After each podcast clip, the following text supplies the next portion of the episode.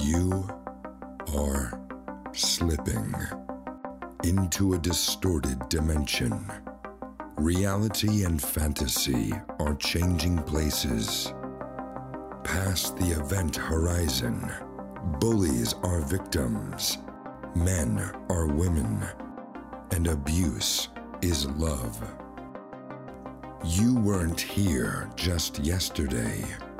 Reality is still out there, but to find your way back, you have to notice it. To break the spell, you have to tell the truth out loud. And now, the Disaffected Podcast with Joshua Slocum. Welcome to Disaffected. I am Joshua Slocum, and this is the show where we talk about politics, culture, and relationships through a psychological lens. Let me start you out today by telling you how my morning started. Well, actually, I'm going to have to back up a little bit. So I think it was, oh, geez. Well, it was some day over the weekend. I'm eating a piece of toast. And then all of a sudden, boom, there's a tooth in my hand. Where did that come from? Do I have an extra? my crown fell off my implant. Now, I have put almost $18,000 into my mouth over the past 10 years to correct dental problems that I should have gotten on top of a long time ago. And $6,000 of that money is an implant. That is how much it costs in my part of the country, my friends, to get a tooth pulled, to get it root canaled, to get a titanium post embedded in your bone with a bone graft in your jaw with a screw, and then to get it crowned with a piece of porcelain that's made to look like a tooth. This is not cheap. So, of course, um, I catastrophized. And I was absolutely certain that this would mean the following one, the crown was broken and it was going to be another $1,200 to get a new tooth made. Number two, this must mean that the implant was failing and my jaw is falling apart and I'm going to look like a corpse in about two weeks. I was mentally moving money around, what little there is, between bank accounts. That's why you should subscribe. Daddy need a new tooth. Um, patreon.com slash disaffected or subscribestar.com slash disaffected you want me to have a nice smile, don't you? So, all of these terrible things were going to happen, and I was moving money around and figuring out where am I going to find twelve to fifteen hundred dollars. So I have the dentist appointment this morning, and I bring the tooth in. Well, nothing was wrong with it. The cement simply failed. It fell out because the cement failed. It fell out clean. Nothing broke. The post is fine. The crown is fine. They cleaned it out. They re cemented it. They put it back, and now I have a tooth again.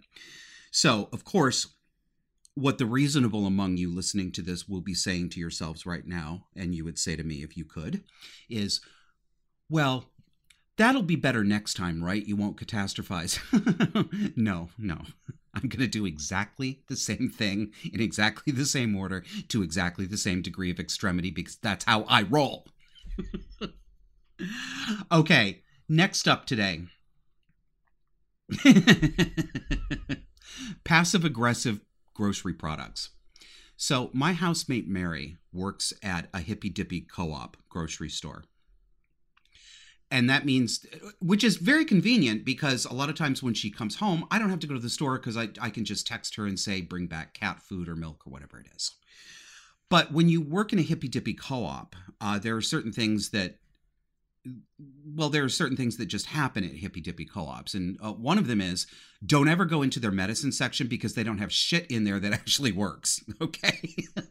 Like you cannot get you can't get heartburn medicine. You can't even get aspirin in there you can probably get willow bark.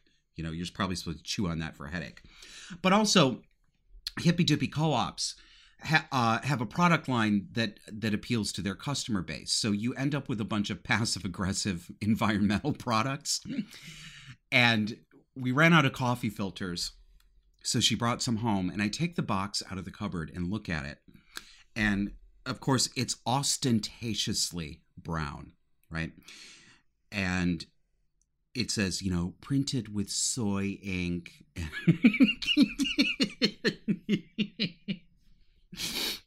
and the whole box has got cartoon pictures of trees all over it, right? You know, because stuff's made out of paper. And their big selling point is that the filters are made of like some absurdly high percentage of post consumer content, recycled paper. Okay, fine. Do you know what the name of these coffee filters is? If you care. can you just can you just hear that thing talking to you from the shelf you're looking through and you're looking at the mr coffee filters and the the, the other filters and then there's this little box there that's like hmm, consider me if you care i guess can't even get away from it in my own kitchen cupboards so I want to talk today about a couple of different things. One of them is the Karen phenomenon. And what I mean by that, most of you will know, some of you won't. It has become uh, lingo in the past three or four years, I'd say, to label women that you see featured on social media behaving badly uh, behaving in an entitled way or um, a narcissistic way or you know whatever. They get labeled karen. So people says this karen came in and said can i speak to the manager right? It there's a lot of emotion around this and i wanted to dig some of it out a little bit and i want to be, actually be fair about this i use the term myself but i'm thinking this through as i t- talk it through with you and one of our listeners, one of our viewers to the show, um, left a comment under this week's episode because I, I talked about COVID Karens in Canada, those women who were upset about the truckers, and um, I I think that I think that what she had to say deserves some contemplation. So she wrote. I've really appreciated your videos, but the continual use of the Karen slur is starting to grate, is really starting to grate. It's disheartening to have the worst of human nature attached to your name in every conceivable context.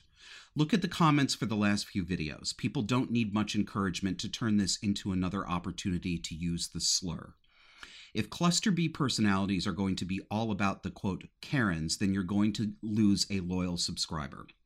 Just thought I'd give feedback and hopefully I won't get a load of Karen related abuse in return and, and I, I responded to her and I said, this is worth thinking about, you know, whether or not I immediately agree with it, you know, um, she told me her point of view straight and I think it's worth considering.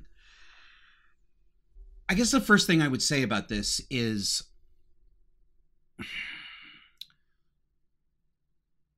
it's got to feel different if that's your name. I have I've tried. I don't think I've done a good job of this, but I have tried in my imagination to put myself in somebody else's shoes. What would it be like if the name Josh were a catch all descriptor or I, don't know if I'd go so far as slur? How would that feel to me? And I'm trying to imagine it, but I don't think I'm doing a very good job. Because I think I think I would let it roll off my back, but I am not sure about that. I'm not sure that if I felt like I heard that every single day and that I couldn't even say my name without somebody giggling, that might really irritate me too. So I think we need to give that point of view some contemplation. But I asked on Twitter for other people to tell me what they thought of it, regardless of whether they thought I'd like their point of view, whether they think it's funny, whether they think it's horrible. I just wanted to hear what people had to say, particularly women, right? And there was a range of responses, as you would expect. I would say, and I'm just estimating here, I would say about, I'd say it was about 50 50. Mostly women responded. I'd say probably about 90% of the responses I got were from women, about 10% from men. Or you can put, you know, scare quotes around women or men because it's the internet and who the hell knows. But half the women really didn't like it, and half the women basically had no problem with it and thought that those who didn't like it were being too sensitive. I think that's a fair way to describe this. So, those who don't like it said things like this They said, This is a sexist way of silencing women. Um, that this behavior gets called out in women, and we have a special woman's name for it when we don't do the same for men. And many of them also said that the use of the term Karen has become so ubiquitous that reasonable women who are not acting stroppy, who are not being entitled, who aren't trying to get somebody fired, that reasonable women are being called Karen to shut them up and silence them so that they don't have to so that they're not taken seriously, that they're not allowed socially to ask for better customer service. Um, if their order wasn't right, they're not allowed to complain because they'll be shut down with Karen. So that was the point of view that I got from about half the respondents. The other half said, well, we have to have a name for people like this, and we all know that the world is full of people like this. We see them on cell phone videos all the time in the West. Um, they get called that. Uh, because we have to have a name for that type of person, and that type of person is in fact obnoxious. So I'm sitting here thinking this through, and I'm not sure who's right or which side of this is more right or less right. Um, that might become clear to me over time. Maybe I won't ever have an opinion on it but here's here's what I think. This is open to change, right? If I'm wrong about this, if I have a new set of experiences, if somebody can put something in front of me that says I think you're getting only a very narrow perspective, I'm absolutely willing to reconsider this. But from where I sit right now, it seems to me that this may be connected to what I have discussed quite a bit recently the rise in female typical narcissistic behavior by women in public that seems to get a social pass. It is either applauded by other women and called an expression of righteous feminist sentiment, you go girl, slay queen, girl boss, etc., etc. And the kinds of, of bad behavior that is more typical of women seems to get a pass and it gets defended when the analogous male typical behavior would not be. And I don't think any bad behavior should get a pass. I'm not saying, well, you know, men can be absolutely brutal bastards and dicks. Um, and that's fine. That's not what I'm saying.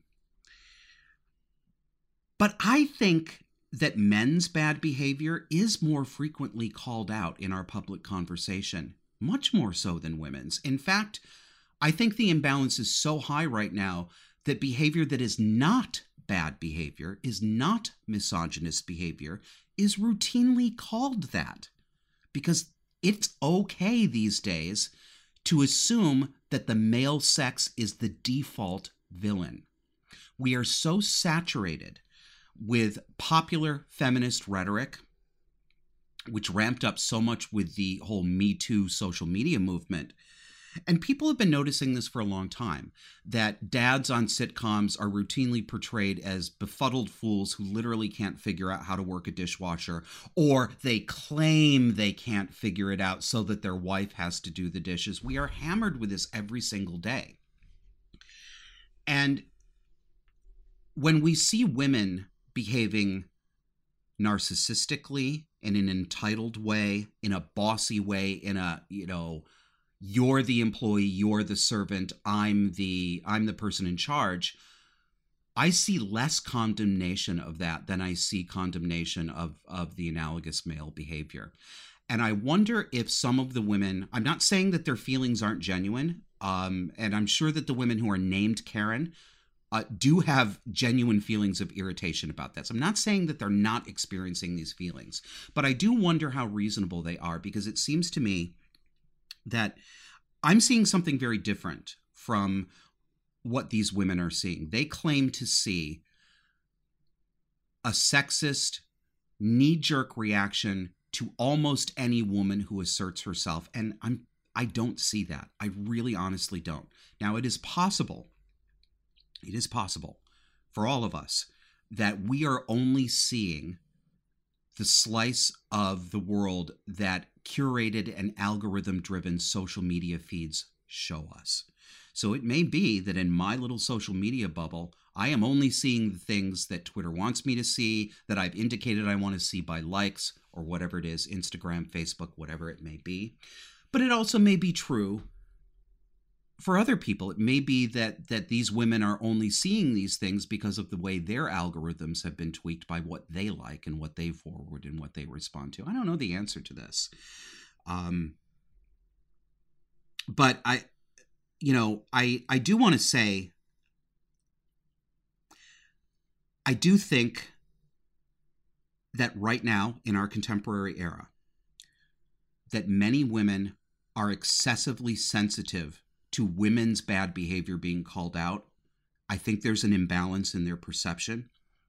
And I think that the kinds of things that women get called out for and the frequency the frequency with which they I think it appears to them to be much worse because they and we have collectively been trained except in some contexts we've collectively been trained to see women as an oppressed class. And I don't think that that our view of of where women are in society today in 2022, I don't think it is caught up to 2022. I think that a lot of people are acting as if it's still 1962, and I don't think it is. Well, it's time to take a quick break, uh, and we'll pick up some other subjects on the other side.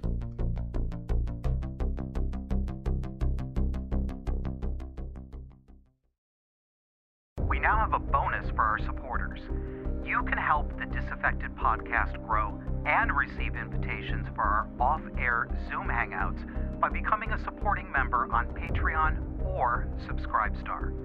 Patreon users, go to patreon.com slash disaffected. Subscribestar users, you can find us at subscribestar.com slash disaffected. Check out our webpage at disaffected.fm for the complete list of ways you can help support us, and thank you. Welcome back.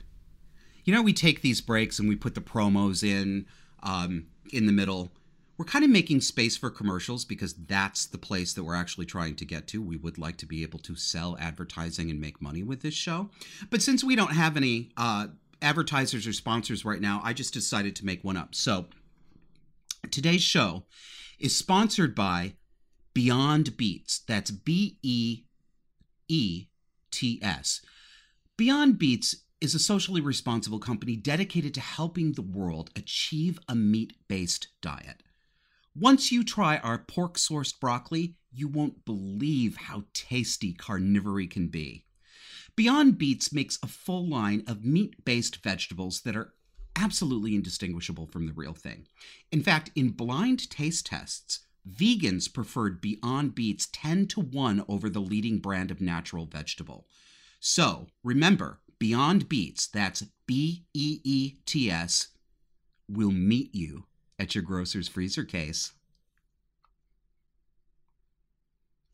When Kevin edits this, we'll see if he lets that fake commercial stay in. what else have I got for you here? A couple other things. I did a thread about this on Twitter today you know, a, lot of my twittering is kind of a dry run for uh, the show.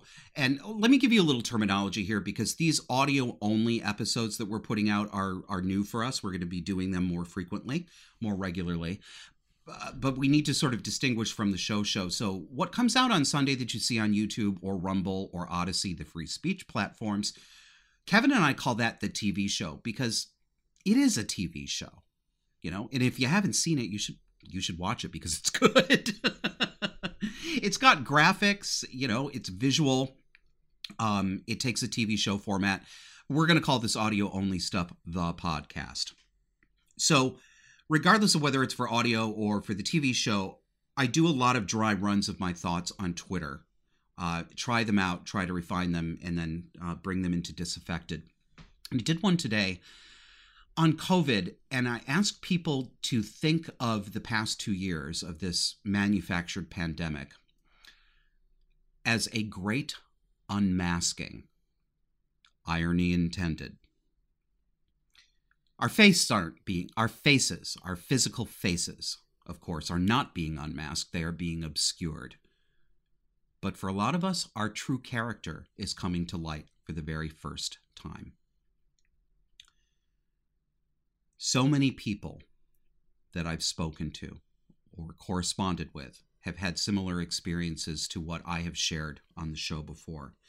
Friends, colleagues, people that, that they've known for 20, 30, 40 years, even immediate family members, have turned on them because they don't want the vaccine, or they refuse to make their children wear masks, or because they are against government imposed vaccine mandates.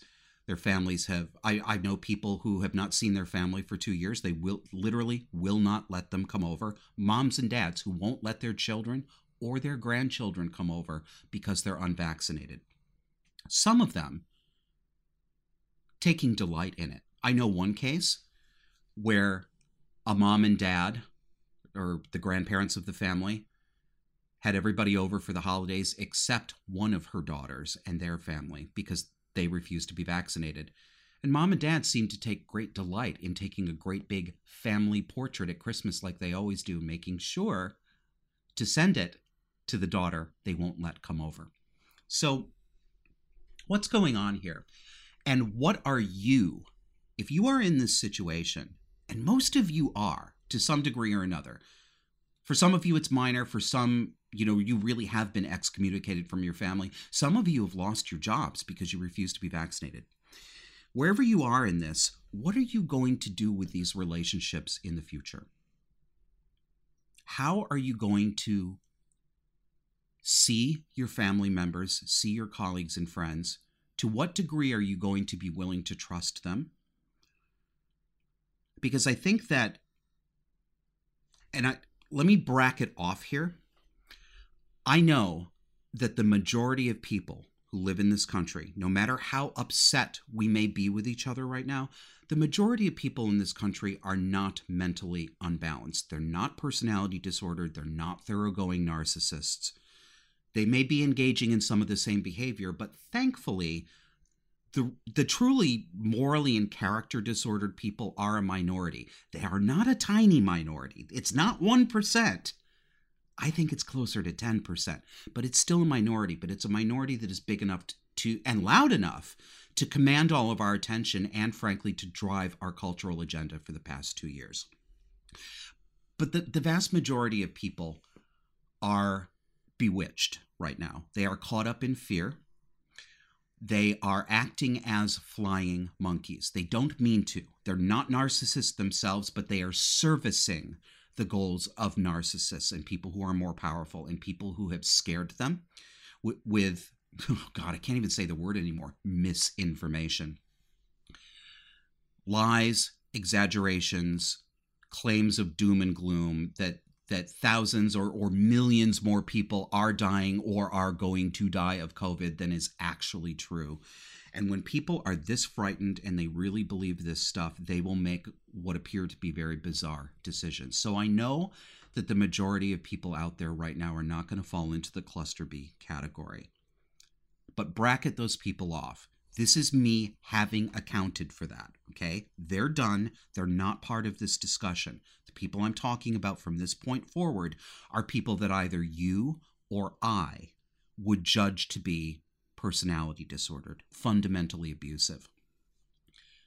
Many people right now, I think, are seeing their family and friends for the very first time. I don't think they knew these people for who they were before a set of dire circumstances tested them as hard as we've been tested right now. That happened to me. You know, I've, if, if you haven't heard the story of what started this show, Disaffected, go back and listen to the first episode, Mommy Issues. Uh, it's audio only, and it is the very first episode. It's more than a year old, so it's going to sound a little different from the show that you, you're used to hearing. But it tells the story of how six years ago, five or six years ago now, when um, my abusive mother, who I had rewritten in my head for many years after I left the home and and and had kept myself in denial. When I brought her back into my life and had her move into a house that I owned, it hit me in the face. That was a testing time where I could no longer deny what was wrong with her. I could not deny her cruelty. I couldn't deny the fact that she was a pathological liar. It was right there. It was costing me money. It was costing me money in in lost tenant rent from people she was driving away. It was costing me my sanity. I finally saw my mother for who she really was. And I think a lot of people are seeing some of their family and friends and colleagues for who they really were too. There's a line from one of my favorite movies, the 1945 Mildred Pierce with who else? Joan Crawford. Mildred Pierce is the story of a woman named Mildred Pierce who has two daughters. She's married to a man named Bert. They get divorced. Mildred has spoiled her daughter Veda, her elder daughter. She's bought her everything she wanted. She's done everything she's asked for. She neglected her other child, Kay. And it's been a source of friction between her and her husband, and that's what leads to the divorce. So Mildred gets divorced and then she starts waiting tables at a restaurant uh, to make money and support herself. She starts baking pies at home to sell to neighbors, and it turns into a restaurant, a very successful restaurant called Mildred's Fine Foods. And she becomes wealthy. And she continues to indulge her adolescent daughter Veda. She um, she marries a man uh, who buys Veda expensive gifts, cigarette cases, a brand new car. And the chickens come home to roost, and Veda turns out to be a lying, promiscuous, little bitch who takes advantage of men, who takes advantage of her mother and her family, um, and gets up to all sorts of horrible behavior. And there's a climax scene where Mildred and Veda are fighting, and Mildred says to her, I think I'm really seeing you for the first time in my life, and you're cheap and horrible. I can't get that line out of my head. What are you going to do with the knowledge that you have now about family members who fit into this category. Because if they are, in fact, by your judgment, narcissistic, manipulative, abusive, personality disordered, perhaps, COVID didn't make them that. They've been that way for a long time. And you now know that. COVID didn't change them, COVID revealed them it is possible to get along with people for a long time if there are certain contexts and guardrails there, and if you are never put into a situation of extremis where people have to really make hard choices, yes or no choices, uh, come or go. Will I allow you in or will I keep you out? That can really show character. And it reminds me an, a way to think about this is to think about the phenomenon of, of what some people call trans widows. These are married heterosexual women whose middle aged husbands suddenly decide they want to transition and become a woman. It's devastating. I have watched well, I have read the stories of these women for years, um, and there there are some really good threads on the British parenting forum called Mumsnet, and if you go into the feminism and women women's rights subcategory there, there is a lot of discussion about that. There are frequent threads by women who describe themselves as trans widows. And if you've never heard their stories, please take a moment and read them. They're devastating. Here's what I think is going on with trans widows because the reaction when women are coming out of this shock is almost always the same. it's like when anybody is coming out of an abusive relationship, the reality of it dawns on you gradually over time. Not all at once. Almost to a person, these women say, trans changed him. He became controlling. Excuse me. he became narcissistic. He became deceptive. He became secretive. He's changed into somebody I don't recognize. I don't think that's true. Because a middle aged man who, quote, suddenly wants to become a woman, suddenly is stealing his daughter's underwear, suddenly wants to parade around the house in lingerie, suddenly wants his wife to pretend to be a man in the bedroom during their sexual encounters. People don't change that drastically suddenly. This man has a personality disorder, has a cluster B personality disorder. Maybe it's borderline, maybe it's narcissistic, maybe it's a combination of those two things, maybe it is otherwise unspecified. But this this narcissistic, self-centered, vulgar grandstanding that comes at the expense of your children's mental health, of your wife's mental health, of the economic stability of your family unit, that is not normal. It's not. And what I think is really going on, and I think many of these women come to this, is he didn't change. It's just that his controlling or manipulative or abusive behaviors that were there all along during the marriage, because personality disorders calcify in late adolescence and early adulthood, they do not just come on at age 30 or age 40 or age 50. I think his manipulative behavior probably didn't ping this woman's sensors because for various reasons, perhaps she was raised in a dysfunctional household, his bad behavior fell within her perceptual range of what she thought normal male behavior was. She may have been a doormat, he may have been somebody who was constantly monitoring her, but she didn't perceive this to be abusive because in her mind, this is how husbands act. But when he puts the frock on, it became too extreme to ignore anymore. So I offer that to you as a way to think about what you may be seeing in your friends, your colleagues, and your family. And with that, that's a half an hour of the show. I'm going to wrap it up and I'll see you again soon. Thanks for joining me.